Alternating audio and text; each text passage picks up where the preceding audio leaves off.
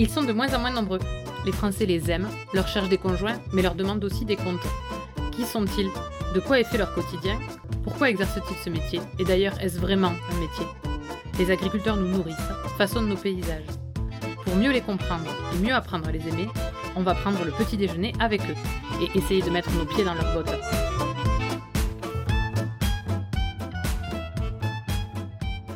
Et si on commençait cette deuxième saison par une traversée de la France Fin novembre, je suis allée rencontrer Cécile, tout près de Valenciennes dans le nord. J'ai découvert chez cette jeune maman ultra dynamique un savant mélange de trépignation, de réflexion et de patience.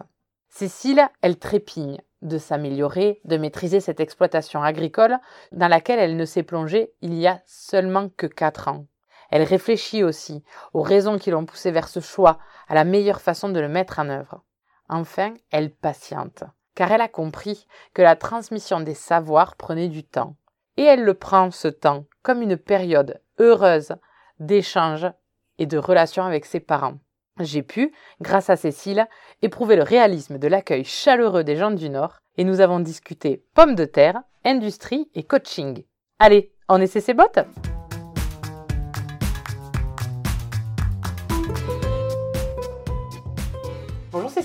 Bonjour. Euh, comment tu vas? Eh ben écoute, ça va très bien. Un beau matin, euh, bien grisé euh, dans le nord. Je te remercie énormément d'avoir fait que cet enregistrement soit possible, euh, de ton accueil. Vraiment, merci beaucoup. Pour commencer, est-ce que tu peux nous dire qui tu es? Eh ben je m'appelle Cécile, j'ai 34 ans, j'ai, je suis mariée, j'ai trois enfants, Aubin, Suzanne et Margot qui ont 6 ans, 4 ans et 2 Mhm. ans. Donc déjà, la vie familiale est, est déjà bien active. Et en plus de ça, donc je suis agricultrice sur une ferme à Marly, qui est une ville euh, collée à Valenciennes, limitrophe à Valenciennes, Valenciennes qui est une ville dans le nord de la France. Et, euh, et donc je suis agricultrice depuis quelques années avec mes parents. Euh, je suis en pleine reconversion professionnelle. Et tu dirais que tu es quelle agricultrice, justement? Et ben en reconversion, c'est-à-dire que, que j'avais jamais jusque-là envisagé ce métier. Ça fait 4 ans que j'y mets les bottes, comme on dit. et, euh, et donc je suis une agricultrice qui, qui s'émerveille, qui découvre, qui euh, parfois est peut-être un peu naïve, mais, euh, mais en tout cas très positive sur le métier.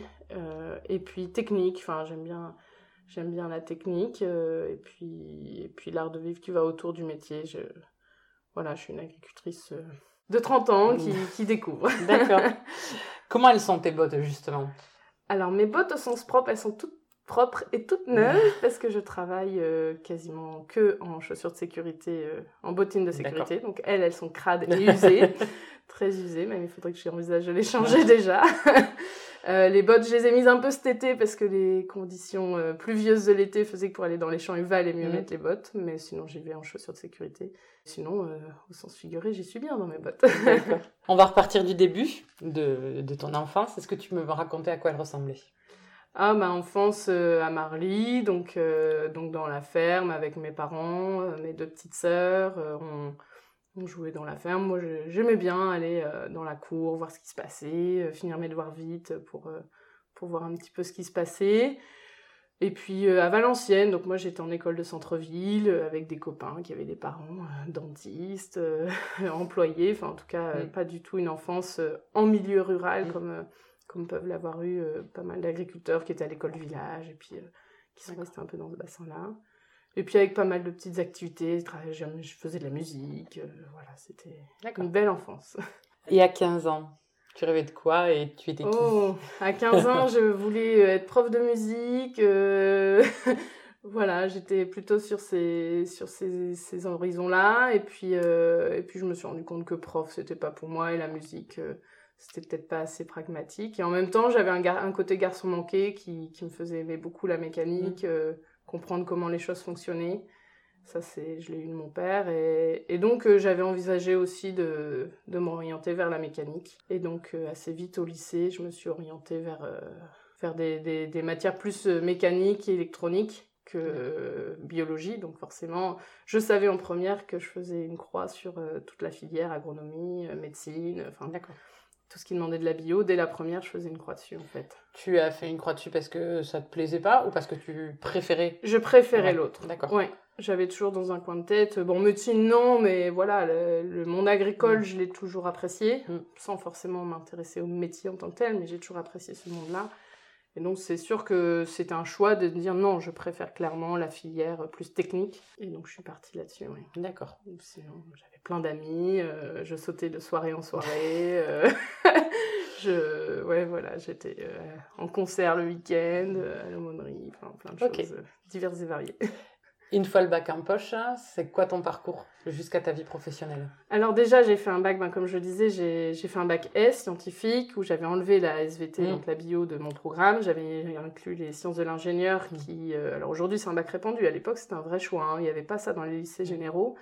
Donc il fallait partir dans un lycée technique, là où déjà il y a Pas beaucoup de 10% de filles, on va dire. Dans le mien, il y en avait encore moins.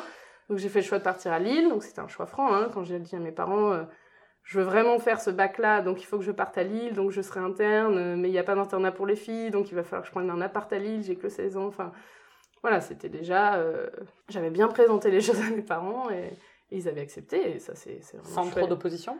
Bah, ils me faisaient confiance, je pense que qu'ils me faisaient confiance sur ma détermination, sur mon envie de le faire et sur ma le fait que j'allais je faisais pas ça pour Mm. m'évader, pour euh, pour C'était pas une esquiver. excuse, voilà, non, Ouais. c'était pas pour fuir, c'était vraiment parce que c'était mon choix Mm.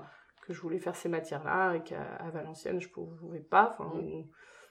en tout cas j'aurais- pu mais c'était plus compliqué. Et donc euh, voilà, et donc après ben forcément s'ouvraient à moi les plutôt les écoles d'ingénieurs, Mm. les prépas les prépas ingénieurs hors euh, agronomique, Oui, hein, c'est pas les mêmes prépas. Et en fait, je- j'étais pas trop esprit prépa, enfin euh, travailler, euh, je suis une travailleuse, mais pas travailler juste euh, bachoter euh, pour euh, un esprit de compétition, c'était pas mon truc. Donc je suis partie dans une école qui avait ce qu'on appelle les prépas intégrés, Mhm. donc qui, dès le post-bac, on, on intègre le cursus de l'école d'ingénieur que j'ai fait en 5 ans. Assez vite, j'ai décelé que je voulais partir en production automobile, que j'avais fait un stage dans une usine automobile et que j'avais beaucoup aimé, plein d'aspects. Sauf que ben, c'était les années 2008. Et donc, euh, en troisième année, euh, toutes les, l'en- tout, tout le monde automobile était tout chamboulé. Mm. Ça licencié à tour de bras. Donc, je me suis dit, ben, dans deux ans, je vais me pointer avec mon diplôme et c'est mort, quoi. Mm. Je- tout mon rêve et tout ce que j'avais construit Mm. depuis quelques années, c'est foutu. Donc, euh, à l'époque, ben, je venais de, de me mettre en couple avec mon copain, qui est aujourd'hui mon mari. Et on a décidé de partir à Montréal, D'accord, se spécialiser en gestion de production industrielle. d'accord. Euh, Il a fait les mêmes études que toi Oui, on s'est rencontrés en école d'ingénieur. Et puis, euh, lui, il voulait faire des trains et moi des voitures. L'un Voilà. des enfants va faire les avions et puis c'est bon. quoi. Voilà. ouais, mais on n'est pas à Toulouse. Et donc, euh, et donc euh, voilà. Et, et donc, on va partir Mhm. là-bas un an et demi pour, euh, pour découvrir vraiment, se spécialiser là-dedans et puis découvrir aussi le monde canadien. Et quand on décide de revenir en Europe, parce qu'à la fois, on pouvait repartir partout dans le monde, hein, une fois à Montréal, rien ne nous empêchait de rester là-bas. Et en fait, c'est l'époque où les amis se marient, où il se passe Mhm. plein de choses dans la famille. On se dit, bah non, on aimerait revenir en Europe. Puis là, on regarde la carte d'Europe pour se dire, mais si on veut pas être célibataire géographique, où est-ce qu'on peut se mettre? Et en fait, un des seuls endroits en Europe où on peut faire des voitures et des trains, c'est Valenciennes. D'accord. Donc quand j'ai dit à mes parents, j'ai trouvé un stage euh, dans une petite commune, là près de Valenciennes. Quoi? Tu reviens là? Ils D'accord. avaient imaginé que Euh, Oui, vous alliez j'allais revenir toute ma vie, j'allais évadrouiller euh, de ville en ville, de pays en pays. Et, et donc euh, un peu le choc. Ouais. Donc l'industrie, c'est l'industrie qui m'a fait revenir dans, près de la ferme en fait. Et puis en fait l'usine de mon mari pour le coup est à 15 km de la ferme. Donc euh, Et il fait des trains aujourd'hui? Et il fait des trains aujourd'hui. Voilà. La Chez- boucle est bouclée. Chez Alstom, donc euh, anciennement Bombardier. Donc on- au moment d'acheter la maison, bah voilà, il y a eu plein de discussions et puis en fait on a acheté près de Valenciennes Mhm. aussi, donc on était à 10 km de la ferme, grosso modo un peu moins même. Donc voilà, je fais ma carrière chez Renault. D'abord, Renault Douai, D'accord. qui est une belle usine qui fabrique les espaces, talismans, scéniques, tout ça. Et, et voilà, avec euh, des belles responsabilités. J'étais responsable des équipes euh, en réception des camions. Donc euh, mes équipes déchargeaient les camions, mettaient à disposition dans les stocks, euh, approvisionnaient les chaînes pour que les, les opérateurs puissent monter les volants, Mhm. les roues. euh, voilà. D'accord. Donc c'est du. T'avais sur- combien de personnes sous tes responsables Donc au début, quand j'ai démarré, j'avais 20 personnes, j'avais 20 caristes, on dit. Et t'avais euh, quel âge? J'avais, j'étais sortie de l'école, 24 D'accord. ans. Donc, euh, oui, déjà, euh, pour euh, certains, ils avaient fait 30 ans dans l'usine. Mhm. C'était la première fois qu'ils avaient une femme en, tant que responsable. Ouais. Et ça t'a apporté quoi justement euh, bah moi, ça faisait déjà six ans que j'étais dans un Mm. milieu où, voilà, on était euh, au lycée, on était trois filles dans la Mm. classe, il y avait 14 filles sur tout le lycée de 800, pe- 800 élèves. D'accord. voilà, donc moi, ce monde masculin, je l'ai appréhendé à 16 ans, euh, comment on bâtit Mm. une relation, euh, pas d'homme à homme, parce que c'est pas du Ouais. tout ma volonté, j'aime pas euh, les femmes qui se mettent dans cette position-là, mais voilà, de, de pro- une relation professionnelle avec, Mm. Ouais. avec les hommes. Et donc voilà, ça, c'est sûr qu'il faut s'affirmer. Ouais. Mais en même temps, on, a ces- on est à la fois une génération et en même temps, le fait d'être une femme, on est, se met peut-être plus à l'écoute. Voilà, moi, ça m'a pas posé plus de problèmes que ça. Et ça te sert aujourd'hui d'avoir managé 20, à 24 ans, d'avoir managé plus d'une vingtaine d'hommes euh, Ça me sert, c'est sûr que ça me sert de- d'avoir été dans un milieu très masculin, d'avoir mené des projets, parce que j'ai démarré comme ça, mais après, j'ai fait quand même 6-7 ans dans l'usine, donc à la fin, j'étais quand même responsable non plus de 20 charismes, Ouais. mais de 30 euh, techniciens jeunes ingénieurs. D'accord. Qui m'a mené des projets euh, sur euh, comment on va euh, tous les flux dans l'usine, où est-ce que vont passer les pièces, euh, comment on réaménage les lignes de production pour accueillir les nouveaux véhicules. Enfin voilà, moi j'étais en charge de ça. Donc je discutais d'égal à égal Ouais. avec des Hmm. directeurs qui eux avaient peut-être 800 personnes sous leurs ordres. D'accord. Oui, donc c'est sûr que ça m'a amené euh, dans une posture où au début de la réunion, les gens pensent que je suis la stagiaire. En fait, non, ils se rendent compte que je suis la responsable du projet et que donc euh, c'est vers moi que se tournent les questions stratégiques. Alors pas que, bien sûr, Oui, bien euh, on travaille en équipe. Hein, je veux pas ramener à moi Non, non, tous non, les mais- lauriers, hein, c'est pas le but, mais oui, c'est sûr que ça m'a appris à m'affirmer parce Mm. que moi j'ai plutôt tendance à, à laisser dire les autres, mais en fait je me suis rendu compte au fur et à mesure qu'il fallait pas faire ça, Mm. sinon euh, tous les intérêts de mon équipe, avant les, même Mm. avant les miens, étaient, étaient chamboulés. Donc oui, ça m'a appris à m'affirmer tout en restant moi-même et puis à m'épanouir dans ce monde avec beaucoup de pression. Ce qui m'aide beaucoup, euh, c'est que dans le monde de l'automobile, euh, un volant qui arrive trois minutes en retard, c'est trois voitures sans volant. D'accord. Donc c'est extrêmement réactif puisqu'on fait une voiture toutes les ouais. minutes. Toutes les minutes, il y a une nouvelle voiture qui arrive devant l'opérateur. Donc pas de volant pendant trois minutes. Et donc il faut apprendre à gérer, euh, ben il n'y a plus de volant au poste de travail, euh, t'as un cariste qui, est, qui a eu un accident avec un semi-remorque, euh, il y a un chauffeur qui est perdu dans l'usine, voilà. Et on a euh, 10 questions à gérer sur la minute. Et il faut prioriser sans paniquer, sans disputer les gens parce que ça fait pas avancer le schmilblick. Et je pense que ça, ça m'aide aujourd'hui. Ouais. C'est-à-dire qu'en chantier de récolte, où c'est des chantiers sous tension, il n'y a pas de panique, on gère les sujets les uns après les autres, on est efficace. Voilà, c'est c'est des compétences que j'ai acquises en usine qui m'aident aujourd'hui à, à appréhender les, les chantiers euh, sur la ferme. quoi. Ok. Quand, euh, donc là, on en est, tu es responsable de plein de gens qui ont plein de projets au sein de l'usine. Ouais. Et la bascule, elle se fait comment euh, Alors ben euh, ouais donc belle carrière, on promet que voilà vu, vu ce que je fais euh, sans doute que, que j'aurai encore de belles années chez Renault. Et puis ben premier premier enfant au bain euh, il y a six ans super je reviens de congé mat top et puis au bain on rentre à l'école. Et donc là ben la nounou qui faisait 7h 18h30 ben on trouve pas d'école qui ouvre si tôt qui Ouais. ferme si tard ouais. et là, le choix de se dire, ben, et encore, en faisant 7h, 18h30, et mon mari et moi, on faisait des concessions sur nos Oui. horaires de travail. Parce qu'en usine, euh, comme les usines tournent en 3-8. euh. Donc il y a eu ça, il y a eu euh, donc euh, le fait que ben, il fallait soit faire des choix professionnels, soit embaucher quelqu'un qui allait s'occuper de nos enfants le matin et le soir. Il y avait euh, le monde agricole qui était, euh, c'était l'époque des, euh, des documentaires à charge Mm. sur le glyphosate, machin. Enfin voilà, c'était l'époque de Demain, le, un film qui Oui. propose plein de solutions. voilà, ou une prise de conscience énorme de, ben, il faut, faut, faut faire quelque chose, quoi. Mm. Et c'est plus alerte, alerte, alerte, c'est maintenant comment on, on se prend tous en main, voilà. Il y a eu plein, plein, plein de choses. De fait, j'en ai comment. Et puis avec mon mari, on avait aussi des, des projets. On allait reprendre des gîtes, on Mm. allait euh, monter une salle. Enfin, on- on- tous les six mois, on a on crée une nouvelle entreprise, nous deux. Et puis en fait, un jour, je dis, on est con. Enfin, il y a une ferme là qui attend qu'un repreneur parce que voilà, c'était presque dessiné. Mm. Mon père avait, mes parents avaient eu euh, trois filles. euh, les trois filles, ça veut dire euh, potentiellement pas de repreneur parce que c'est forcément Oui, le le fils qui- schéma traditionnel. le euh, fils reprend la ferme, donc mon père, euh, depuis 2016, il est officiellement en retraite, Mm. salarié de la ferme, mais en retraite. Ma mère, ça va arriver dans deux ans, donc voilà, c'est tout. C'était, c'était écrit, ça allait être Mm. cédé. euh, on savait pas à qui, mais mes parents commençaient à avoir des bons, des amis, des jeunes agriculteurs qui arrivaient. Ah, bonjour, ça va? Vous allez bien?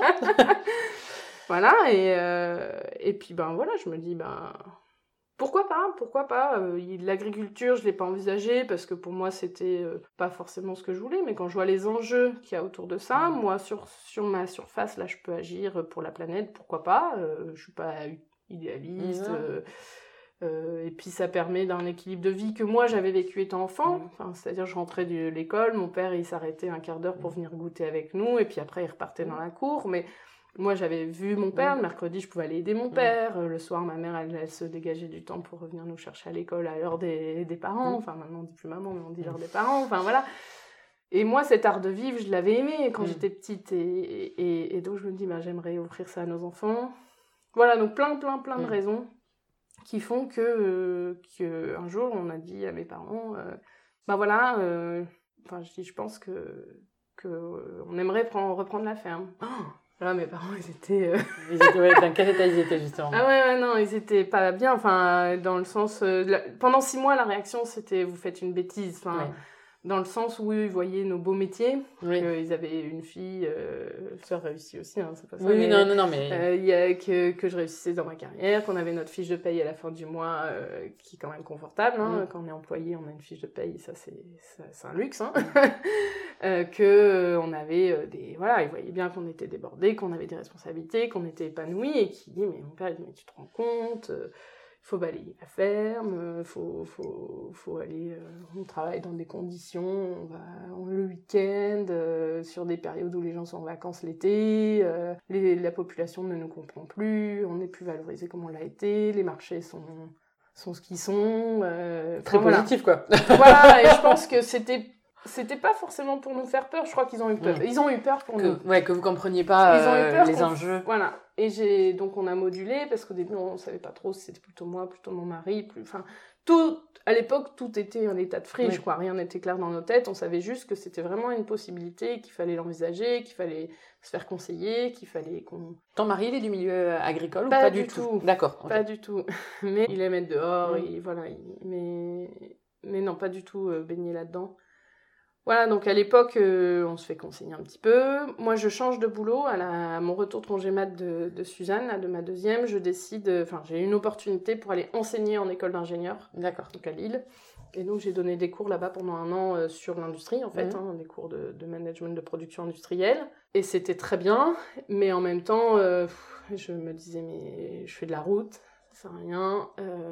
Et puis tout est un peu compliqué, Mhm. on nous explique que ça c'est pas possible, moi j'avais plein d'idées, et puis non mais c'est trop compliqué, tu te rends pas compte. Et j'avais dans un fond de tête, mais en fait euh, demain je veux repeindre le hangar en rose, il y a personne qui Ok. viendra m'expliquer que c'est pas possible, enfin Ouais. sauf euh, si l'urbanisme n'est pas... Mais voilà, je veux repeindre l'intérieur du hangar en rose, c'est mon choix, je prends des pots de peinture rose, je le peins en rose, c'est fini. T'avais cette envie d'entreprise, en fait. Voilà, de, dire, mais, mais arrêtons de nous expliquer tous les uns les autres que nos initiatives, elles ne sont pas possibles en entreprise. Enfin, donc, je, on se renseigne, je me rends compte qu'il faut que je passe un diplôme agricole. Mhm.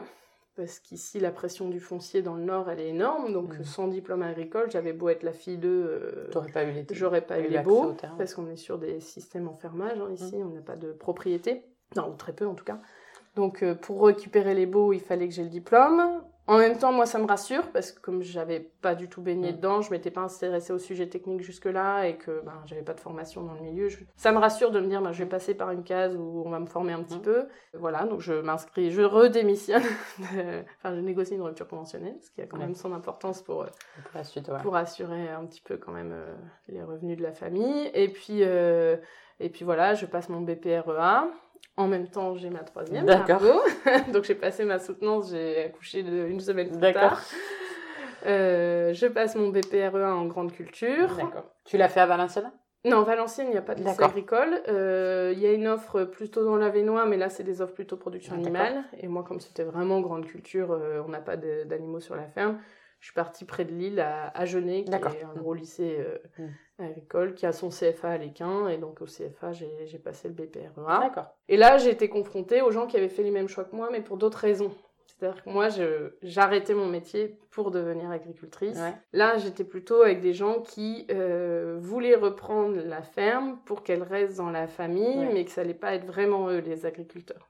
D'accord. Voilà. Et ça, c'est un enjeu, je pense, pour le monde agricole de demain. C'est Ok. c'est qu'il y a quand même euh, pas mal de... Bon, il y a des doubles actifs, mais ça, c'est des choix, mais en même temps, ça veut dire qu'ils sont pas 100% disponibles pour leur euh, production et leur ferme. Mais voilà, c'est, je, je, il n'y a aucun jugement. hein, Non, ce que non, je dis, mais c'est- chacun fait ses choix et moi-même j'ai fait des choix que d'autres ne partageront Mhm. pas. Mais euh, voilà, et, mais là, il y a quand même un enjeu sur le foncier dans le Nord, euh, Pas-de-Calais, Hauts-de-France plus généralement et sans doute d'autres régions. Quand tu dis qu'ils se sera... ils iront pas sur la ferme, ça veut dire qu'ils font la formation euh, juste pour, Pour avoir le statut. avoir le statut. Et après, ils restent C'est salariés complets. D'accord, ok. Ouais, Et c'est papa ou ils mettront un chef de culture ou c'est le voisin ou c'est le cousin. Et après c'est pas une généralité, Non. mais en tout cas j'étais la seule Ouais. dans ma promo. Alors euh, les stats sont les stats, mais quand même euh, une sur 15 euh, à dire non, moi je serai agricultrice. Ce sera Ouais. mon métier et je ne ferai que ça euh, parce que Et j'en vivrai. et j'en vivrai. Tout à fait. D'accord, ok. C'est fou. Donc, tu as passé ton BPREA. Ouais. Et après, comment ton installation se passe? Et ben là, en fait, pendant le BPRA, donc c'était, euh, je l'ai fait en distance, hein, Mhm. parce qu'il y en a qui font un temps plein, mais euh, moi je l'ai fait en distanciel, c'est-à-dire que j'avais pas mal de choses à faire à la maison, de contenu à travailler. On se voyait une fois par mois euh, sur place, et puis il y avait du stage à faire, donc moi c'était parfait, comme ça j'avais un statut sur la ferme, Mhm. je pouvais donner un coup de main en étant. Tu as le droit de faire ton stage sur la ferme de Oui. tes parents D'accord. Ça, ça a changé ces dernières Ouais. années, et c'est bien. Parce qu'il y en a quand même pas mal en BPROA euh, qui n'ont pas d'expérience agricole. Avant, c'était important d'aller voir une autre ferme. Mm. Ouais. Pour ceux qui avaient euh, fait toute leur Mm. jeunesse avec papa ou maman, euh, c'était important Mm. d'aller voir ailleurs avant de s'installer. Moi, j'avais besoin de m'imprégner de ma ferme, parce que j'allais perdre mon temps à Mm. m'imprégner d'une autre ferme. Il y avait urgence à ce que Mm. je m'imprègne de ma ferme. Donc j'ai dit, ben, en fait, c'est une année test. Je l'ai présenté comme ça à mes parents. J'ai fait, on fait un an comme ça. Je suis un peu un mi-temps sur la ferme, euh, mi-temps à, à- à potasser mes contenus de formation. Au bout d'un an, j'aurai mon BPROA, mais là, je fais le choix. Soit on enclenche toutes les démarches pour que je puisse m'installer et tout, soit on arrête tout, parce qu'en fait, ça me rendra pas heureuse, parce que je savais pas, en fait. Oui. Euh, soit je me rends compte que ce métier me rendra pas heureuse, et puis on arrête là, et puis c'est tout. On enclenche plutôt les procédures pour céder la ferme. Comme ça, c'est clair. Il n'y a pas de regret à avoir dans 10 ans de dire, ben, on a laissé partir la ferme à quelqu'un, et, et en fait, j'aurais dû. Ouais. Que- Tes sœurs, elles ont jamais eu ce cheminement-là Non, Non, non, non. ok. Très heureuse euh, d'entendre. Enfin, j'ai une sœur qui est décédée, mais euh, Ah. ma, ma sœur euh, Agnès, là, elle, elle était très heureuse de savoir qu'en fait la ferme allait rester dans la famille. Parce que c'est quand même une joie, même si elle n'est pas du tout intéressée, son mari non plus. Ouais. C'est quand même notre enfance, c'est quand même le travail de- de- d'une vie de Ouais. plusieurs générations, dont de mes grands-parents, mes parents. euh, D'accord. Donc c'est vrai que c'est, elle est contente, mais en même temps, il n'y a pas de jalousie, il n'y a pas de. Non, non, non, mais voilà. voir si elle avait. Ah non, elle habite en. Isère, donc. Euh, oui, non, effectivement, c'est un petit peu loin. Faut ramasser les pommes de terre, c'est un peu loin. c'est ça. ok. Euh, et donc, à la fin de ce BPREA, après avoir eu ta troisième fille quand même, on va se laisser un petit délai. Qu'est-ce que, qu'est-ce que, enfin, quelle a été la discussion justement et comment ça s'est passé ce moment où tu t'es dit, ben, ce sera mon métier. hein? Eh ben, on a tout enclenché, donc il y a eu Mhm. tout l'aspect. Ben déjà, euh, pendant le BPRA, mon père m'avait donné tout l'aspect administratif, parce que pour lui, c'était un poids. C'était Ouais. devenu vraiment un poids au fur et à mesure des années, la comptabilité, déclaration, ceci, cela, euh, renvoyer le papier, le machin, être clean vis-à-vis de telle procédure. Enfin, Mhm. c'est vraiment un aspect du métier qui est de plus en plus lourd, et je vois qu'il est encore de plus en plus lourd en trois ans. Et donc euh, ça, je l'avais déjà repris. Et puis en plus, comme j'étais enceinte, on s'était mis d'accord que ça servait à rien de prendre des risques inutiles Oui. que j'aille une journée euh, faire du tracteur et puis qu'à la fin j'ai des contractions Mm. et puis que ça se passe mal. Enfin, on aurait Mm. tous été mal vis-à-vis Oui. de cette situation. Donc, euh, on avait décidé que bon, ça aurait été bien que j'apprenne à conduire le tracteur puisque je l'avais pas Mhm. encore conduit, mais mais que c'était dans, c'était pas utile de prendre ce risque. Mon père était encore capable et est encore capable de gérer la ferme tout seul. Euh, Là, l'opportunité fait que j'arrive, mais voilà, donc j'avais pris tout l'aspect administratif, et puis euh, donc voilà, on enclenche toutes les démarches juridiques, parce que ça c'est quand même euh, tout un... parce qu'une fois le BPRA en poche, en fait je suis retournée à Genève pour la- tout le parcours à l'installation, c'était au même endroit, enfin Mm. euh, au CFA, hein, euh, les démarches avec la chambre d'agriculture, Mm. le centre de gestion, euh, qu'est-ce qu'on fait, quand, comment, pourquoi... euh, mm, mm. Et je me suis fait coacher, D'accord. et ça ça a été important. Alors, qu'est-ce que, qu'est-ce que ça veut dire? Qu'est-ce que ça a impliqué pour toi? Enfin, comment ça s'est passé? Pendant mon BPREA, j'allais voir tous les mois une coach. Mhm. Donc une coach, c'est euh, quelqu'un qui, qui décide de faire de l'accompagnement individuel. Alors c'est beaucoup les cadres en entreprise qui, qui font ça pour, euh, pour s'aider dans des reconversions professionnelles ou pour prendre des décisions euh, professionnelles. C'est un peu un œil extérieur sur notre conscience et sur nos, nos valeurs et qui, dit, qui nous pousse. Alors c'est pas une psy, euh, c'est pas quelqu'un qui a des intérêts pour notre entreprise, donc c'est quelqu'un qui va dire ben, qu'est-ce que tu comptes faire, ok, comment tu te vois dans 5 ans, oh là, bah je sais pas, bah vas-y, prends une Ouais. feuille, dessine. voilà, et ça aide à discerner parce que Euh, et moi, bon, ça coûte cher, mais là, euh, c'était une rencontre euh, via mon réseau, et puis quelqu'un qui me dit, ben, je me forme, je cherche des cobayes, pour valider mon diplôme, je dois avoir des cobayes. je dis, bah super, moi je veux bien être ton cobaye. si en plus c'est gratuit, je le prends. c'est clair. Et parce que je pense pas que j'aurais payé quand même, c'est ça coûte quand même très cher ce genre de choses. Et là, je me suis, c'était vraiment la super opportunité. et en fait, moi, j'avais peur de reprendre pour faire plaisir à mon père ou à mon fils. Mhm. Et ça, c'est vraiment des mauvaises raisons. Parce que tu avais la sensation qu'il pouvait, enfin, dans ta démarche, tu sentais qu'il pouvait y avoir un doute sur ta volonté réelle de reprendre Oui. D'accord. En fait, je voulais pas que, que ce soit euh, pour des mauvaises raisons. Mm. Que c'était juste un ras-le-bol de l'industrie, que c'était juste parce qu'il fallait euh, élever les enfants, que c'était juste. Enfin, voilà. Je voulais que ta raison soit positive, en fait. Fallait que dans dix ans, quand je me retourne, il n'y a pas le mais tout ça pour ça, quoi. Mm. Enfin, hors de question d'en arriver là. Et donc, je voulais vraiment. Parce qu'à un moment, je savais aussi que j'allais arriver dans des coups durs, hein, quand mm. on revient euh, stagiaire, alors qu'on a été responsable de projets stratégiques d'une grosse entreprise, euh, au moment, il faut savoir euh, se souvenir pourquoi on a fait ce choix-là. Hein. Et je savais que j'allais passer par des périodes de doute, et, donc il fallait que je sois sûre de mon choix, parce que ça pouvait partir en cacahuète, ce truc. Donc. bien sûr. Et finalement, comme tu en plus tu reprenais de manière un peu euh, prodigieuse, c'est-à-dire inattendue, quoi, c'était presque même plus de pression. Enfin, parce que bah, c'est ta démarche, il y a... oui. mais par contre, bah, tu as presque moins le droit de te louper que quelqu'un à qui on aurait un peu forcé la main. Oui, c'est ça. C'est un peu ça. Même si je l'ai jamais vraiment senti. Oui, hein. non, non, mais sans que ce soit formulé ou volontaire, hein, c'est pas du tout ce que je dis. tout à fait, c'est mon projet, c'est pas, juste, euh, c'est pas juste tracé depuis toujours. Mais après, on se met la euh, pression soi-même aussi. Oui, hein, tout à fait. et donc, du coup, la coach, tu l'as rencontrée tous les mois, et euh, au terme de ce coaching, vu que tu es agricultrice, j'imagine que tu as compris que c'était pour de bonnes raisons. Ouais, ouais, ouais. Et, euh, et ça t'a permis de vivre plus sereinement toute la suite. Euh... Bah, le pourquoi je le faisais en fait. Mm. C'était vraiment pour un tout. C'est pour un tout et que c'est pas juste pour, euh, pour euh, la planète, c'est pas juste pour. Enfin, c'est pas qu'une démarche altruiste parce que c'est beau, c'est aussi une démarche altruiste mais c'est aussi mon parcours de vie parce que j'ai quand même 30 ans à passer là. C'est pas quand mes parents, et mes enfants, ils partiront tous faire des études que je vais me retrouver toute seule à la maison. Euh, ah bah je l'avais fait pour eux et puis ils sont tous partis. Et, et puis maintenant, qu'est-ce que, qu'est-ce que de, quel, quel, était le sens de ma vie en fait? Non, il faut que ce soit pour moi le sens de ma vie. Et puis si ça peut avoir du sens pour les autres, tant mieux. Voilà. Ok. D'accord, c'est chouette, c'est joli. Quel est le meilleur conseil qu'on t'a donné quand tu t'es installé un peu avant, au moment, un peu après? Et de qui ils venaient Alors, je suis un peu allée les chercher aussi, que j'ai une démarche très proactive. Euh, j'attends pas qu'on arrive dans la cour de... J'ai compris qu'il fallait pas attendre dans la cour de ferme que quelqu'un vienne nous aider, parce que ceux qui arrivent dans la cour de ferme, ils ont des arrière-pensées. Enfin, en tout cas, ils sont là pour nous vendre quelque chose, souvent. en fait, euh, par le réseau, pareil, euh, il y avait une agricultrice, bah, comme là, par exemple. Mm. Peut-être ce podcast fera que mm. quelqu'un me contactera. Là, elle passait sur Europe 1, et c'est une, amie qui m'a dit « Ah, il y a une agricultrice dans le Nord, elle est interviewée, c'est trop bien, ça ressemble à ton mm. parcours, vas-y.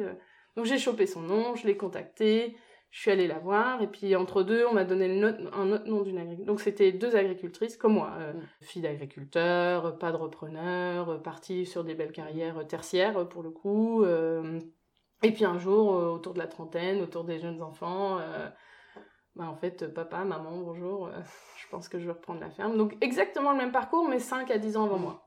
D'accord. Et, et, donc je suis allée voir un petit peu pour prendre ce voilà leur retour d'expérience. Mm. Et en fait, là, il y a eu deux extrêmement bons conseils, c'est-à-dire qu'elles avaient eu deux parcours différents avec leurs parents. Il y en a une qui allait très vite, très vite, euh, euh, vente directe, euh, conversion bio, mise sur les réseaux sociaux. ça cartonne, enfin, son, truc, il est génial. Moi, je suis très admirative de cette agricultrice. Et son père, il n'a pas compris. Il n'a pas compris. Et ça allait trop vite pour lui.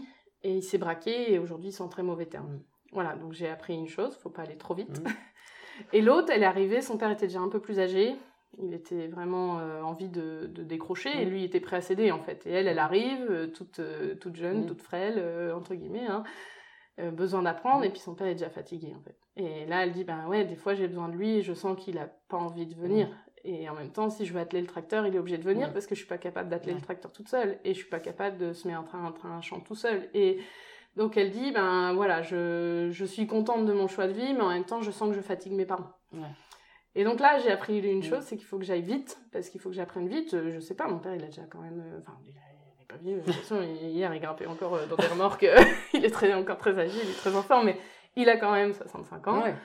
Euh, demain. Et ta maman, elle a quel âge? Et ma maman, elle, a- elle va fêter ses 60 ans. D'accord, ok. Oui, donc quelques jours. ils sont sur le, le Voilà. départ à la retraite, en Donc tout cas. il faut que j'aille vite parce que, en fait, à chaque année, j'essaye de noter pour me dire et si l'année prochaine je dois le faire toute seule? Ce que je Mm. veux absolument pas et ce que je ne souhaite absolument pas, mais. Non, mais même s'ils sont en vacances, Ils typiquement. sont en vacances, ou mon père il a le pied dans le plat. Oui, ou- voilà. Des petites choses toutes bêtes, hein, Voilà, des fois. euh, Et en même temps, faut que je laisse le temps à mon père de, de laisser sa Mm. ferme tranquillement Mm. euh, partir. Quoi. Donc il y a des sujets, c'est encore lui à 100%. Je sens qu'il est encore très heureux de gérer, euh, par exemple, euh, la surveillance des pommes de terre, euh, la surveillance, euh, voilà, la surveillance phyto. voilà, moi je regarde, je m'y intéresse, Mm. mais je sens qu'il il a envie de garder ça. Par contre, il y a plein d'autres choses. voilà, je l'ai pris et puis il est très Il est content. très content de ça. Il L'administratif, choses, je il sens qu'il a envie content. que je les prenne. Alors un jour, je pense qu'il faudra qu'on se pose un peu sur et qu'on redé... Parce que là, ça se fait très naturellement, Mm. au feeling, en fait, j'ai envie de dire. Il faudra qu'on apprenne à peut-être un jour se poser. et- Ouais, faudrait déjà identifier tout ce qu'il y a à faire. oui, voilà. Ouais, ça se fait... Maintenant, ça se fait... Ça se. En tout cas, je sais que quand il faut aller au bureau, là... euh, Oui, c'est pour toi. c'est bon, il veut plus. Il. Est-ce que tu peux, alors pour ceux qui écoutent, nous décrire un peu euh, ta ferme euh, dans son environnement, à quoi ça ressemble, qu'on puisse imaginer, et raconter un peu l'histoire de cette ferme aussi euh, depuis, euh, s'il y a plusieurs générations, si Ouais. tes parents étaient la première. voilà. Et ben, donc, ben, comme tu as vu, je suis venue te chercher à la gare de Valenciennes. Valenciennes, qui est quand même une ville de 45 000 habitants. Et puis en 7 minutes, on était à Ouais, la c'est ferme. Donc en fait, on a vu que des... le centre-ville de Mhm. Valenciennes, les boulevards. On a fait une, une petite avenue pour rentrer dans Mhm. Marly. Puis on est arrivé au lotissement Ouais. et on était déjà dans la ferme. On n'avait pas encore vu un seul champ. C'est ça. Donc ça, c'est la ferme qui a évolué. C'est-à-dire que moi, quand j'étais petite, devant la ferme, c'était des pâtures. Mhm. Aujourd'hui, c'est 150 maisons. Que ça, c'est la ferme en périurbain. Mais c'est une réalité dans les Hauts-de-France euh, qui, qui est quand même assez réelle. Hein. Euh, Je suis pas la seule dans ce cas, loin de là. Et puis, euh, on est en, sur 120 hectares de grande culture avec un système qui tourne autour des pommes de terre. Donc, on a 25... Comme la pomme de terre, on la met tous les 4 ans, ben, on a 25% de la surface, grosso modo, en pommes de terre. Euh, comme on ne fait mais nos pommes de terre que sur nos terres. Et puis, le reste, ben, on complète avec blé tendre, donc, euh, qui va directement au silo en coopérative. Maïs grain, depuis que je suis revenue, on en remet, parce qu'avant, c'était compliqué. C'est les récoltes à peu près au moment des pommes de terre. Ah ouais, Mon père avait un peu arrêté ça, et puis là, on en remet de plus en plus même. en Et coopérative aussi. en coopérative, ça part directement au silo coopératif. Ok. Ouais, on n'a pas de quoi stocker. Comme on D'accord. stocke toutes les pommes de terre, tu l'as vu, les hangars Oui. sont pleins. Oui. Des on gros peut, pas peut stocker les céréales. Donc, euh, D'accord. nous, euh, céréales, c'est Mm. clairement euh, coopérative, directement livré au silo. Petits pois et betteraves sucrières, voilà. Et Ça, c'est petit notre pois, c'est pour la consommation humaine? Petits pois, pour, petits pois de conserve, tout à D'accord, fait. ok. Qui partent en surgélation directe. Ça fait 6-7 ans, voilà, on se pose des questions. Alors, à la fois, c'est hyper intéressant sur certains aspects agronomiques, Mhm. c'est très casse-pied sur d'autres aspects agronomiques. D'accord. Voilà, Donc ça, c'est ce que tu fais tourner sur toutes tes parcelles. euh, Ouais. Donc tu as une, enfin, un système de, de Ouais. culture sur 4 ans, c'est ça? Alors, la- les pommes de terre, c'est tous les 4 ans. Le blé, c'est 50% Ouais. de la surface, c'est tous les 2 ans. On Mhm. intercale toujours du blé. Puis betterave, euh, petit pois, c'est 6-7 ans de mémoire. Ouais, c'est ça. Et puis, euh, et puis maïs, là, on peut remettre Mhm. tous les 2 ans. Nous, on fait jamais maïs. On a, l'oppo- qu'on a une belle rotation, donc on n'a pas... euh, on n'a pas d'intérêt à faire maïs sur maïs ou blé sur blé, ça, c'est, ça n'arrive jamais chez nous, sauf euh, grande exception, mais voilà. Et betteraves sucrières, il y a des usines pour les Ouais. transformer euh, autour de Valenciennes. Ah oui, enfin c'est Cambrai, ça part pas très Oui. loin, ça part à Éco d'œuvre, euh, les smirmorques, euh, les smirmorques viennent, oui, sur l'ensemble du Nord, euh, Pas-de-Calais euh, et Hauts-de-France plus largement, il y a, il y a des sucreries un peu partout, et donc on a les smirmorques qui partent directement. Alors euh, c'est des systèmes où en fait la campagne sucrière démarre fin septembre, elle finit. Donc ça veut euh, dire quoi une campagne sucrière? Parce que moi, je viens de l'Aveyron. hein. le sucre, je le mets dans le café, c'est tout. Alors le sucre français, c'est le sucre de betterave. Donc même si le sucre de canne peut être équitable, a une couleur qui paraît plus naturelle et tout, en fait, il, est- il a traversé l'Atlantique souvent. hein. Donc euh, je rappelle à ceux qui nous écoutent que quand on veut manger local, on mange du sucre blanc de betterave. Et euh, donc le sucre de betterave, c'est donc c'est une culture qui se plaît bien en Haute-France parce qu'en fait la betterave elle pousse dans le sol. D'accord. Donc tout partout où je vais en vacances et que je vois des gros blocs blancs à la surface, je oh là là là là, comment enfin c'est pas possible parce Ouais. que la machine en fait elle récolte les pierres et les cailloux. Ouais. Donc il faut des terres euh, très peu caillouteuses Ouais. et pierreuses. Donc euh, nous dans les Hauts-de-France on a cette chance-là. C'est pour ça qu'on peut y mettre des pommes de terre, des carottes, des, des betteraves parce qu'on peut aller récolter dans le sol. On remonte pas de cailloux, Ouais. on a des limons, des argiles, des des sables dans certains endroits, mais voilà. Et donc euh, on, la, la, la, la betterave se, se plante au printemps, hein, comme Mmh. pas mal de cultures, et puis elle se sème même, c'est des graines. Et puis ça se récolte euh, de septembre à décembre. D'accord. Tu peux étaler ta. En fait, Euh, En fait, il y a des variétés précoces. D'accord, Parce que l'usine, elle se met en route et une betterave doit se travailler tout de suite. C'est-à-dire qu'elle est récoltée, faut, je sais pas le temps, je suis pas experte Oui, de betterave, mais il n'y a pas beaucoup de temps entre le moment de la récolte et le moment où on peut la transformer en sucre. Elle se dégrade assez vite. Donc, euh, on met à disposition les betteraves au bout du champ. C'est pour ça que quand on se balade, on voit des, tas de betteraves. gros tas de betteraves. et donc, c'est l'usine qui donne, qui a son réseau de producteurs. les usines mmh. sont coopératives. Mmh. Donc, c'est les producteurs qui, qui travaillent avec l'usine. Et l'usine donne aux producteurs, ben voilà, vos tonnes des betteraves, on viendra les chercher telle date. Et il y a un roulement. Cette année, par exemple, on était les premiers. On les a livrés fin septembre parce que l'année dernière, on les a livrés début janvier. Et du coup, j'imagine qu'elles sont plus grosses quand tu les livres début janvier Alors, ça dépend des. Oui, euh, en fait, on choisit nos variétés mmh. en fonction de la date de, de, reprise. Alors, euh, on peut gagner en grosseur, mais des fois, euh, au moins, elles se sont pas pris le gel. Enfin, voilà, il y a. Et comme ça tourne, il n'y a pas d'injustice. Enfin, c'est, on sait que l'année comme on était fin septembre cette année, on sera en octobre l'année prochaine, en novembre l'année d'après. Du coup, cette année, en septembre, tu as dû récolter les betteraves et les pommes de terre, euh, c'était juste après Les pommes de terre, le maïs, c'était à peu près en même temps et Le maïs, c'était fin. Euh, moi, bah, c'est du maïs grain, c'est pas en silage. C'est pas en silage, ouais, donc c'est un peu plus tard. Le maïs grain, moi, je retiens, c'est toujours Halloween. Moi, j'ai souvenir petite, j'avais livré du maïs et il y avait les enfants qui sonnaient beaucoup aux portes. Euh. D'accord. Euh, donc, euh, ouais, maïs Halloween, grosso modo, maïs grain en tout cas. Donc, tu enchaînes euh, toutes tes récoltes, enfin, en tout cas, voilà. une grosse partie de ta récolte sur un mois et demi, quoi. Exactement. C'est gros du chiffre d'affaires qui, qui se joue là. Et le blé, tu le moissonnes juillet Nous, on est fin, sur le Valenciennes, on est fin juillet, début août. Voilà, souvent, ça démarre 25 juillet et autour du 15 août dans les années mmh. pas comme où les conditions climatiques le permettent. Autour du 15 août, c'est plié. On fait les, les éleveurs font les pailles et puis on euh, ouais, ouais. Justement, toutes tes productions, c'est laquelle t'as préférée? Ah ben, mon père, il est tellement passionné de pommes de terre qu'il me le transmet petit à petit. Euh, J'avais dit en BPREA, ben, le blé, je trouve que c'est plutôt une culture de surveillance, plus qu'une culture de, de, de, culture. Enfin, mm. voilà, on doit le surveiller, mais la pomme de terre, elle se travaille. D'accord. Il faut la planter, enfin, faut avoir des, faut être très vigilant sur ses plants. Le blé, on reçoit les semences, on les met dans un coin du hangar, c'est tout. Les plants, fois qu'on les a reçus, il faut les surveiller, il faut pas qu'ils soient trop humides, il faut pas qu'ils soient trop chauds, il faut pas qu'ils soient trop froids. Voilà, après, ben, il faut des conditions de plantation, il faut la température de la terre, est-ce que, voilà. Et puis après, ben, c'est une surveillance très fine du salissement, les mauvaises herbes, du milieu. Mmh. On a des stations météo mmh. connectées pour nous dire euh, si on est dans des conditions favorables au milieu. Euh. et puis après, ben, il faut regarder euh, si on a les bons calibres. Parce que comme c'est quand même le cœur du recteur du mmh. chiffre d'affaires de la ferme, faut quand même qu'on soit sûr de la qualité, du tonnage. Euh, donc au fur et à mesure de l'été, on surveille la grosseur des pommes de terre, si elles ont des belles formes, euh, donc euh, qu'on se projette sur des, des rendements, donc sur du chiffre d'affaires, euh, voilà. Et puis à la fin, bah, il faut choisir le bon moment pour se dire, bah, un moment, il faut stopper la végétation. Vers la fin août, euh, début septembre, il faut, faut, stopper la végétation. ça veut dire qu'il faut couper le... ce qui sort de la terre? Alors, euh, c'est un gros sujet, parce qu'avant, on avait des produits très efficaces qui, claquent d'un coup, stopper la végétation, et il y avait un délai avant récolte, mais voilà, c'était clair, net, c'était très efficace, et les produits ont été retirés du marché, donc on doit jouer avec des produits, enfin jouer non, attention, on joue pas du tout avec des produits, on, travaille avec des produits qui, qui, sont plus lents, qui sont pas forcément, euh, qui dépendent de la lumière, du, de l'humidité. Donc, euh, donc il faut être plus vigilant à comment ça se passe. Et mm. puis après, on, de fait, on est obligé parfois de broyer. D'accord. ça va, on est sur des variétés. Et puis une machine de récolte très... Parce qu'en fait, la végétation nous gêne. On veut, nous, on veut les, Vous voulez les tubercules dans la terre, dans la terre. Et il faut pas que tout ce qui est au-dessus, les feuilles, les tiges et tout, viennent nous gêner dans, la, dans le chantier de récolte. Donc si on sent que les tiges, parce qu'une fois qu'on a la, la, la culture de la pomme de terre, quand on stoppe la végétation, il reste que la tige toute sèche qu'on appelle une fan. Et euh, la fan, il faut qu'elle soit pas trop longue parce que sinon elle nous gêne. Donc là, il y en a qui broient. On a acheté un broyeur en Cuba et puis bon, il s'avère que qu'on l'a pas encore utilisé. Mais euh, voilà, au moment de l'acheter, on ne le savait pas parce qu'en fait, euh, la, machine de récolte a changé entre temps et elle a un broyeur intégré. D'accord. C'est plein de choses. Il y a du machinisme aussi, moi, qui suis un peu Justement, liée à la mécanique. la pomme de terre, elle a un machinisme quand même assez particulier qui est intéressant. Alors, c'est une vraie passion pour mon père, le mm. machinisme. Donc, pour l'instant, pareil, c'est quelque chose. Il euh, faut psychologiquement attendre un je m'y intéresse. Non, mais je m'y intéresse. Après, je, je donne mon, je donne mon avis. Quand il faut aller réparer, je suis une très bonne assistante euh, de chef d'atelier, là.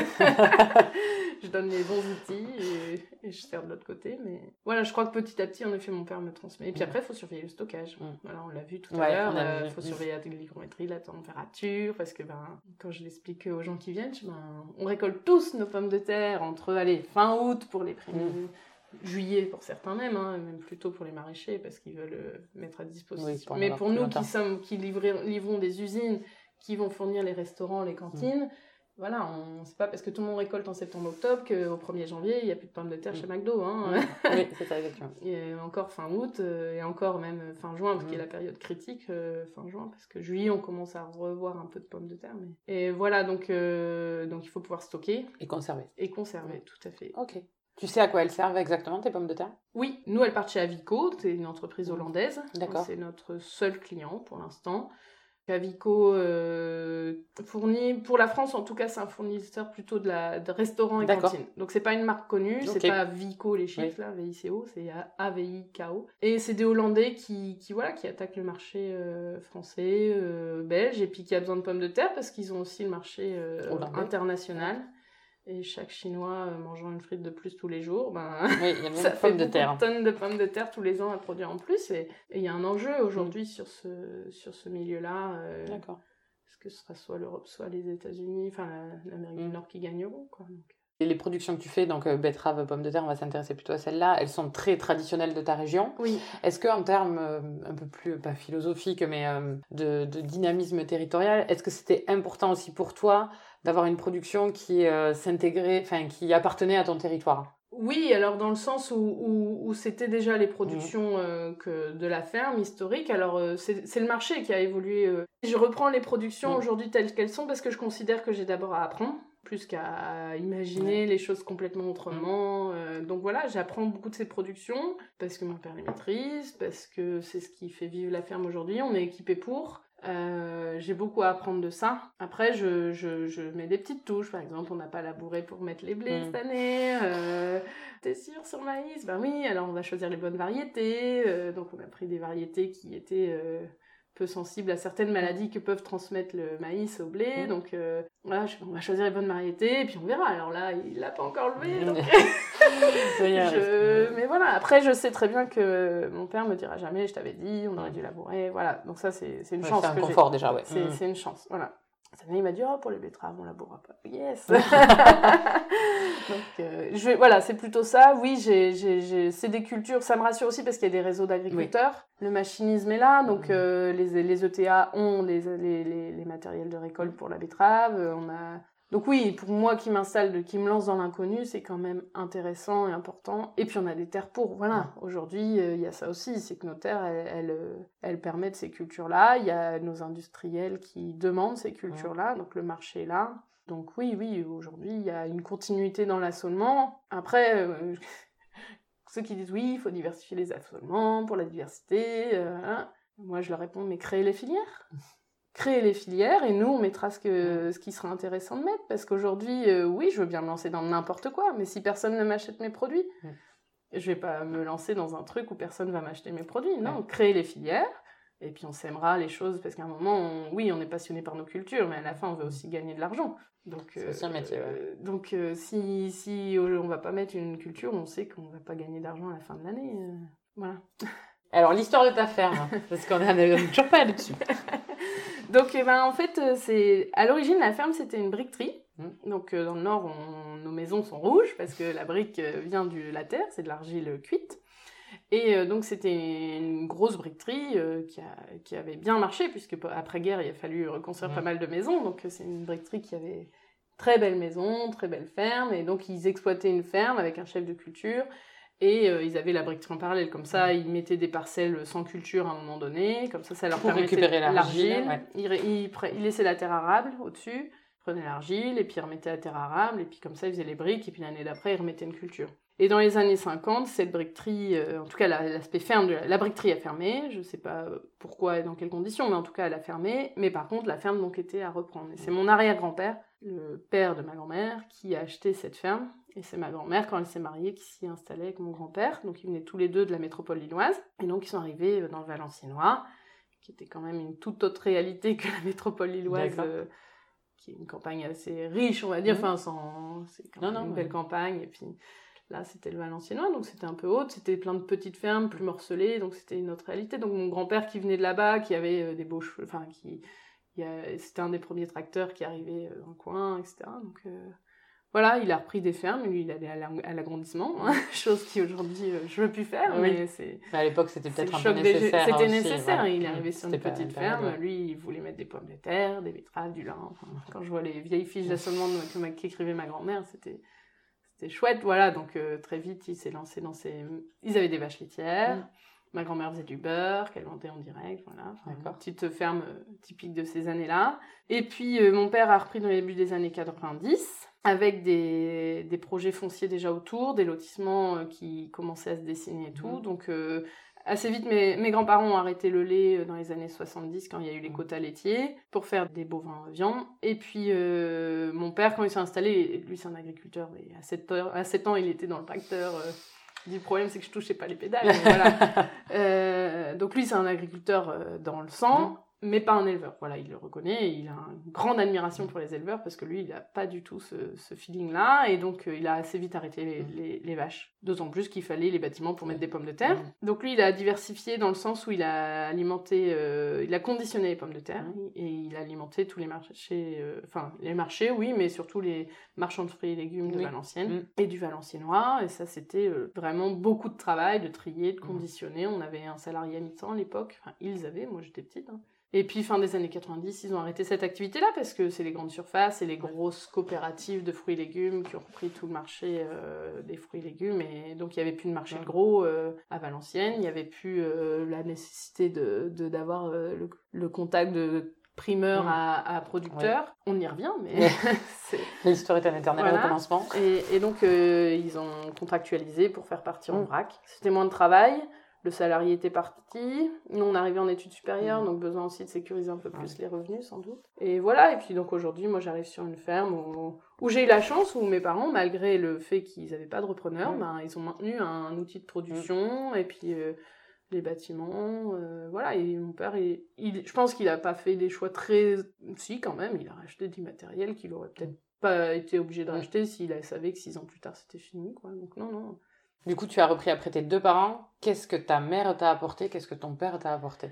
Alors mon père, euh, il m'a apporté le, l'aspect technique, mmh. clairement. Euh, ma maman, elle, elle m'apporte toute la gestion du courrier, tout ça. Enfin, mine de rien, c'est comme je dis, hein, je fais euh, ça, tu, tant que tu peux le garder, tu le gardes. C'est, c'est quand même un aspect, c'est un point stratégique de la ferme qui est mmh. compliqué parce que c'est, c'est pas du, ça paraît pas du tout être la mmh. priorité, mais on passe à côté de certains papiers, c'est foutu. Enfin, c'est des subventions, c'est euh, des, des, statuts, c'est euh, des deadlines pour euh, des, des, déclarations de salariés, puis c'est vraiment très important le courrier, et donc ça, elle le gère. Elle gère aussi tout l'aspect accueil, mine de rien, c'est marrant, hein, c'est mm. typique, hein, ça fait même parfois sourire, et voilà, les, les, les, représentants, ils aiment bien venir à la maison, et puis c'est moins vrai, en plus avec le Covid, c'est plus vrai du tout, mais avant, c'est pas rare qu'ils arrivent, bah, bizarrement, à 11h30. Oui, voilà, c'est ça.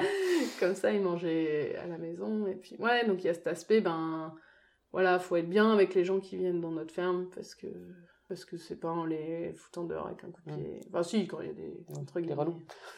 Des relous. Des gens qui, qui essayent de nous vendre des produits qui, qui selon nous, sont voilà, c'est pour se faire du beurre, quoi.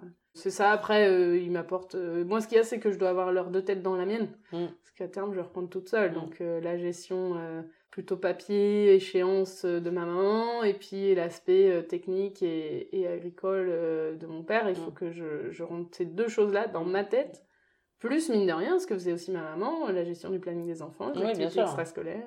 Toute la gestion de la famille. Donc, la de, de ouais, ouais, au quotidien. Hein, sur la production, euh, aussi le fait d'être sur des productions typiques, on a un réseau, euh, je l'ai dit, mais on a aussi, euh, mine de rien, on a moi j'ai la chance d'arriver sur une ferme qui est très bien entourée techniquement, c'est-à-dire que par exemple le BSV, qui est le bulletin de santé végétale, qui est un peu newsletter financé par pas mal d'argent public d'ailleurs, mais qui, qui, permet, mine de rien, d'alerter les agriculteurs sur... Euh, c'est des gens qui ne font que ça, qui sont formés, qui vont euh, regarder s'il y a combien il y a des pucerons, s'il y a des maladies sur les plantes, etc.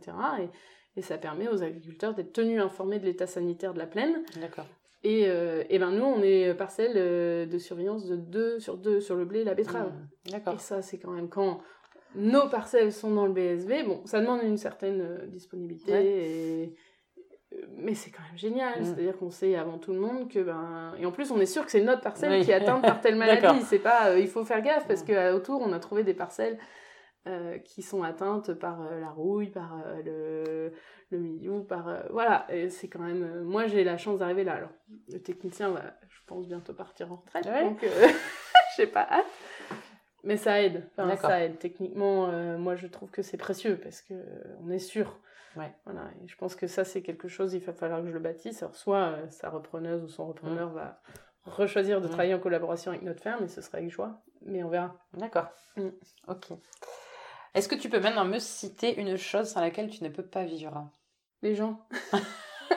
Ça serait qu'on s'en est tous aperçus euh, ces derniers mois. Ah là là, non, je pourrais pas être toute seule dans mon corps de ferme. à- Alors oui, pourquoi pas une journée, Mhm. mais même une journée, euh, pff, je vois entre eux quand je travaille dans l'atelier avec euh, mon père ou au bureau avec ma mère ou toute seule, mais j'ai pas le même entrain. À la fin de la journée, j'ai pas le même état d'esprit.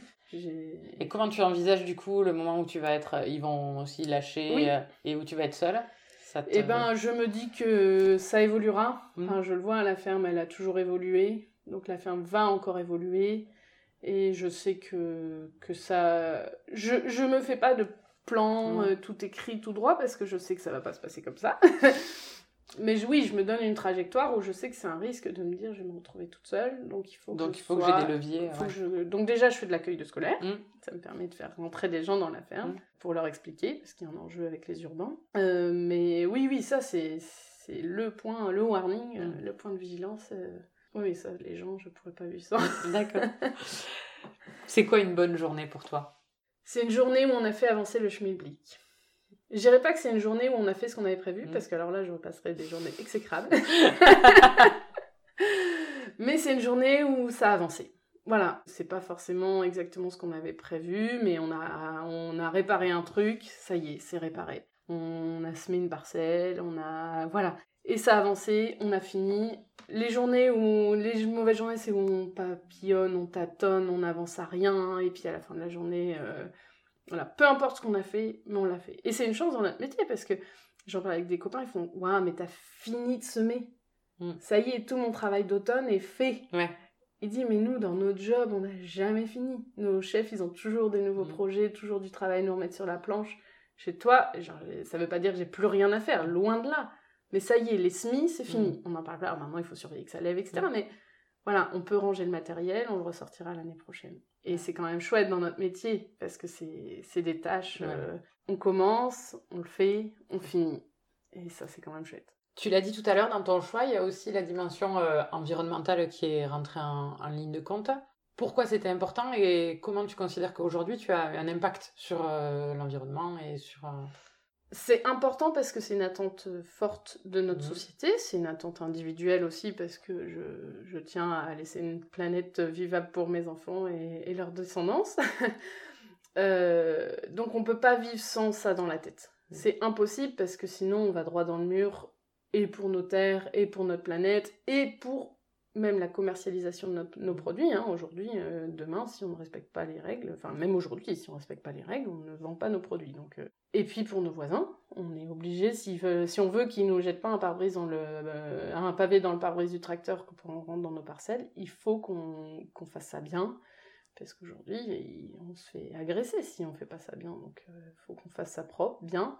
Et puis ouais, c'est le sol, c'est les terres, je suis partie avec elle et envers et contre tout, je devrais travailler avec ces terres-là pour, Mm. euh, pour les 20, 30 prochaines années, 40 peut-être même. Donc euh, il va falloir que, euh, que je trouve des solutions pour travailler avec elles. Et si je les respecte pas, ben, elles vont s'épuiser. Et aujourd'hui, il y a des enjeux autour de ça. Donc oui, il faut travailler avec ça.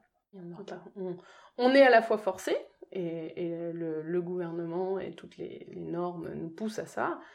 Et en même temps, il faut, faut prendre de l'avant, Mm. parce que les subir, c'est malheureux, et en plus, ça met en péril parfois des projets. Donc euh, non, il faut, faut, les, faut devancer ce que nous demande euh, la société, ce que nous demande... Après, oui, euh, on ne peut pas faire pousser des choses euh, comme ça en, en faisant juste faire la nature. Oui. Ça ne marche pas si on veut en vivre, en tout cas.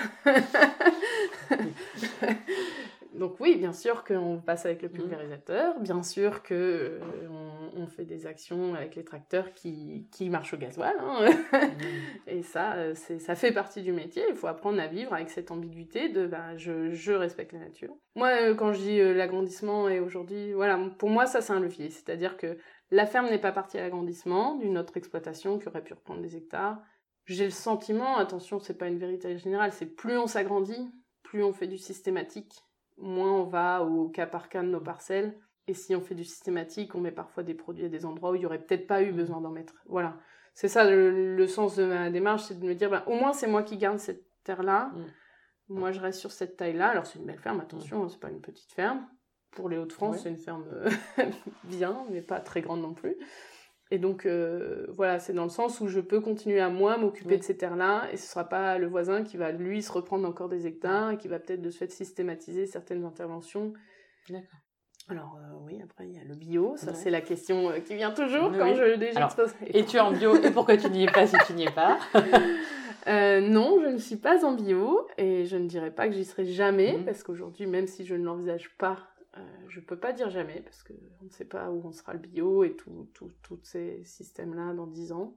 Euh, j'y suis pas parce que je, déjà j'ai pas été apprise comme ça. Mhm.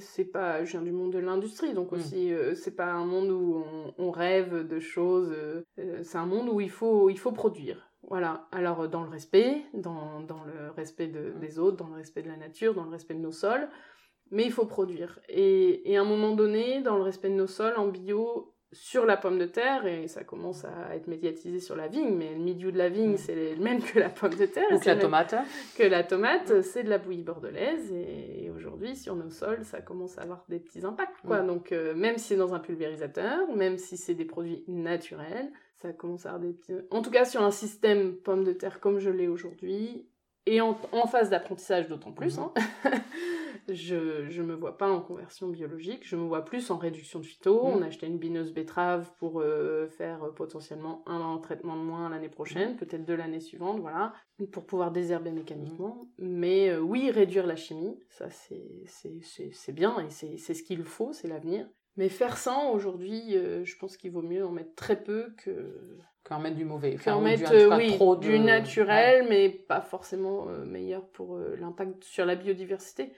Attention, hein, il y a certaines filières, le bio c'est vraiment Mhm. vertueux. Ouais, bien Et sûr. ça, je le respecte et, et je, je dirai jamais de mal sur les producteurs bio parce que j'ai même du respect, hein, parce Mhm. qu'agronomiquement parlant, c'est un cran Ouais. dessus. hein. et aujourd'hui, je me sens pas prête aussi parce qu'en agronomie, je suis pas encore armée pour bien sentir le salissement, Mhm. les mauvaises herbes. Mhm. Enfin, voilà, je découvre tout. Donc, euh, je préfère rester entre guillemets en système classique.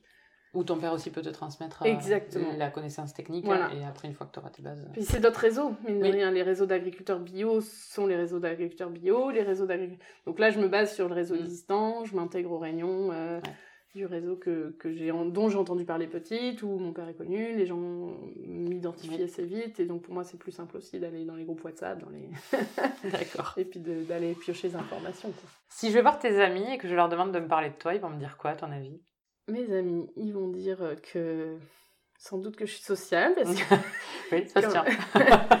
Bah, quand il n'y a pas eu d'activité sur un groupe WhatsApp de copains, euh, bah tiens, vous faites quoi ce week-end? Euh, Voilà, c'est plutôt moi qui va relancer. euh, c'est plutôt moi qui vais relancer les conversations en disant, bah, on se donne plus de nouvelles là. C'est quoi le truc Tout le monde est chacun dans son coin? Travailleuse, parce que c'est vrai que je. C'est la ferme, enfin avant la- l'usine, et puis maintenant la ferme, ça a une place importante dans la vie, et, et c'est pas rare qu'ils m'appellent, je suis en tracteur, ou voilà, c'est- comme ça. Euh, organisé, parce que pour mener de front tout ça, euh, faut être bien organisé, quoi. Faut, faut pas se laisser trop porter par le vent. Et si je voir ton fils de 6 ans, il va me dire quoi sur sa maman? Que maman, est, elle est agricultrice, qu'elle fait comme papy. D'accord. Euh, Qu'est-ce qui te rend fière justement aujourd'hui? Oh, bah, souvent, ce qui me rend fière, c'est que d'un coup, euh, enfin, au, début, j'étais la fille de, de Jacques. Mm. Voilà. Dans les réunions, réunions techniques, j'étais la vie de Jacques, la vie de Jacques et Catherine. Puis là, petit à petit, ben, l'autre jour, c'est un agriculteur qui m'a appelé en direct pour une question technique. Là, j'ai fait Oh, waouh Ouais. Tu sens que tu gagnes en légitimité. Voilà, Mm. et ça, ça me rend fière parce qu'au final, en peu de temps, Mm. et j'ai ben, la preuve, tu m'as appelé, enfin, euh, si le réseau m'a identifié, euh, c'est que en même temps, j'ai déjà fait mon trou en fait. Alors que je pensais que ça allait être très long, parce que ça reste long. Hein, euh, attention, j'ai fait mon trou, mais je le sens pas encore tout à fait.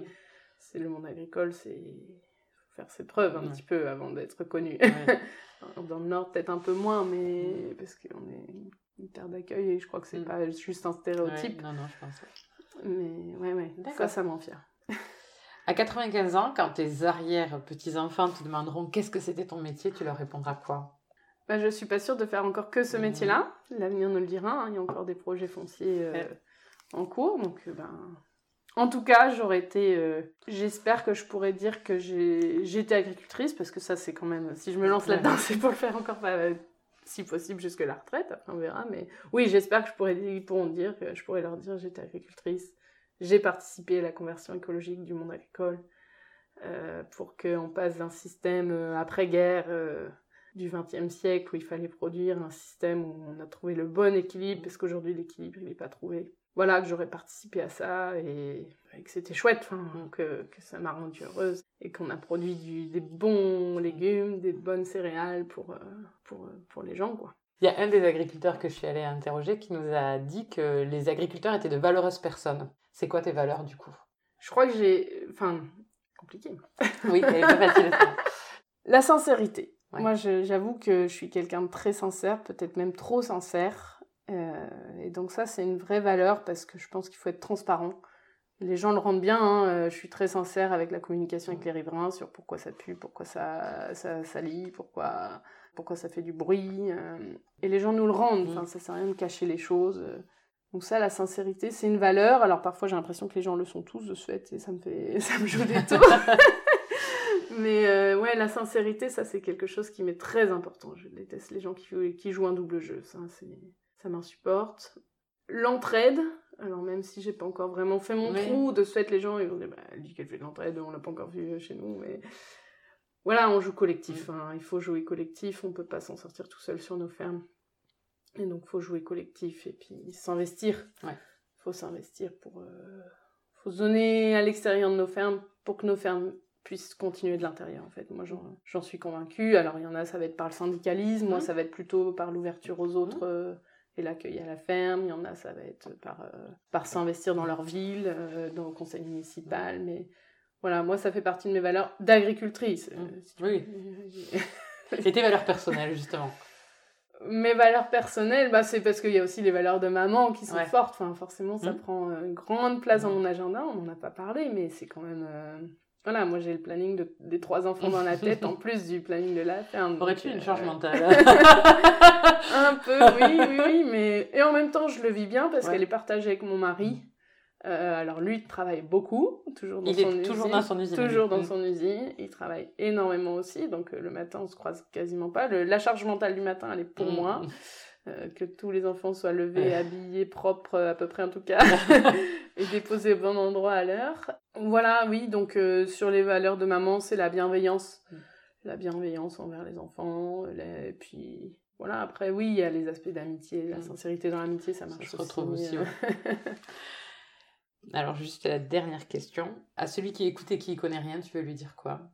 Intéressez-vous, mais pas que par les, les fils d'actualité mm. ou les Instagram et compagnie, parce que l'information, elle est biaisée. Moi, je le vois, mon fil d'actualité me propose que des, du machinisme agricole mm. et, et, des produits. Et, et à un moment, on se complaît dans notre orientation et notre vision des choses. Aujourd'hui, euh, ceux qui ont des idées très arrêtées sur l'élevage, c'est pas que ça m'insupporte parce que je respecte, mais à un moment il faut ouvrir les yeux. Enfin, que seraient les Alpes sans vaches Enfin, que seraient nos, nos contrées euh, escarpées sans vaches, sans moutons euh. Alors je suis pas éleveuse, mais mais voilà, je suis très parce que nous en grande culture on a des problématiques, mais les éleveurs c'est multiplié par euh, le bien-être animal, etc. Et moi je dis mais mais juste informez-vous, mais alors le mieux c'est en direct d'aller voir les agriculteurs parce qu'ils sont on est tout à fait capable de, mm. répondre à, des questions. Mais... Pour preuve. Voilà. Ça fait une heure que je t'en pose. mais après, il y a aussi euh, il y, a, des super sites web qui expliquent le métier d'agriculteur. Il y a des comptes Facebook. Qui... Il y a plein d'agriculteurs qui ont mm. des comptes Facebook. Donc plutôt qu'aller sur des associations militantes, mm. aller voir des comptes Facebook de ou Instagram ou. TikTok, peu importe, hein, ouais. je- de- de- d'agriculteurs, de, gens qui font le métier, et pas ceux qui nous expliquent comment on devrait faire notre métier, parce que ça, c'est dangereux. C'est très dangereux. Pour finir, qu'est-ce qui, en trois mots, qu'est-ce qui te botte dans ton métier? La diversité. Ouais, la diversité, ça c'est clair, on fait plein de choses. Du, du plus intellectuel, stratégique, euh, chef d'entreprise, au plus euh, terre à terre, trier des pommes de terre, trier des pommes de terre, enlever les cailloux qui, qui traînent encore au milieu de tout ça. Euh, le l'aspect euh, challenge technique, Mm. voilà, j'ai tellement à apprendre et puis euh, ça évolue tout le temps, tout le temps, tout le temps, tout le temps. Et, et puis il n'y a pas une année qui se ressemble. Voilà, dans la voiture, on fait des voitures. Alors, il n'y a pas une année qui se ressemble parce qu'il y a toujours une crise Mm. internationale qui fait que les fournisseurs sont. Mais euh, voilà, dans l'agriculture, il n'y a pas une semaine qui se ressemble. On pensait qu'il n'allait pas pleuvoir, il se met à pleuvoir. Dans le Nord, c'est plutôt le contraire. On pensait qu'il allait faire beau. C'est pas vrai été était pourri, mais c'était partout. Ouais, moi je, je suis très heureuse des années que je suis en train de vivre avec mes parents. Et aujourd'hui, alors dans 10 ans, ce sera d'autres choses, mais aujourd'hui, pouvoir partager ces années-là avec mes parents, c'est trop chouette. Enfin, on s'entend super bien, ça se passe vraiment, vraiment bien. Et je pense que quand je me retournerai, ce Mhm. sera forcément quelque chose de chouette de se dire, mais toutes ces années-là, je les ai partagées avec eux et Ouais. sans regret, quoi. Merci Cécile. Avec plaisir. On peut avoir une carrière brillante dans l'industrie, un avenir prometteur, mais pour plusieurs raisons vouloir se réorienter vers l'agriculture. On peut être fille d'agriculteur, mais être convaincu de la nécessité de se former à ce métier.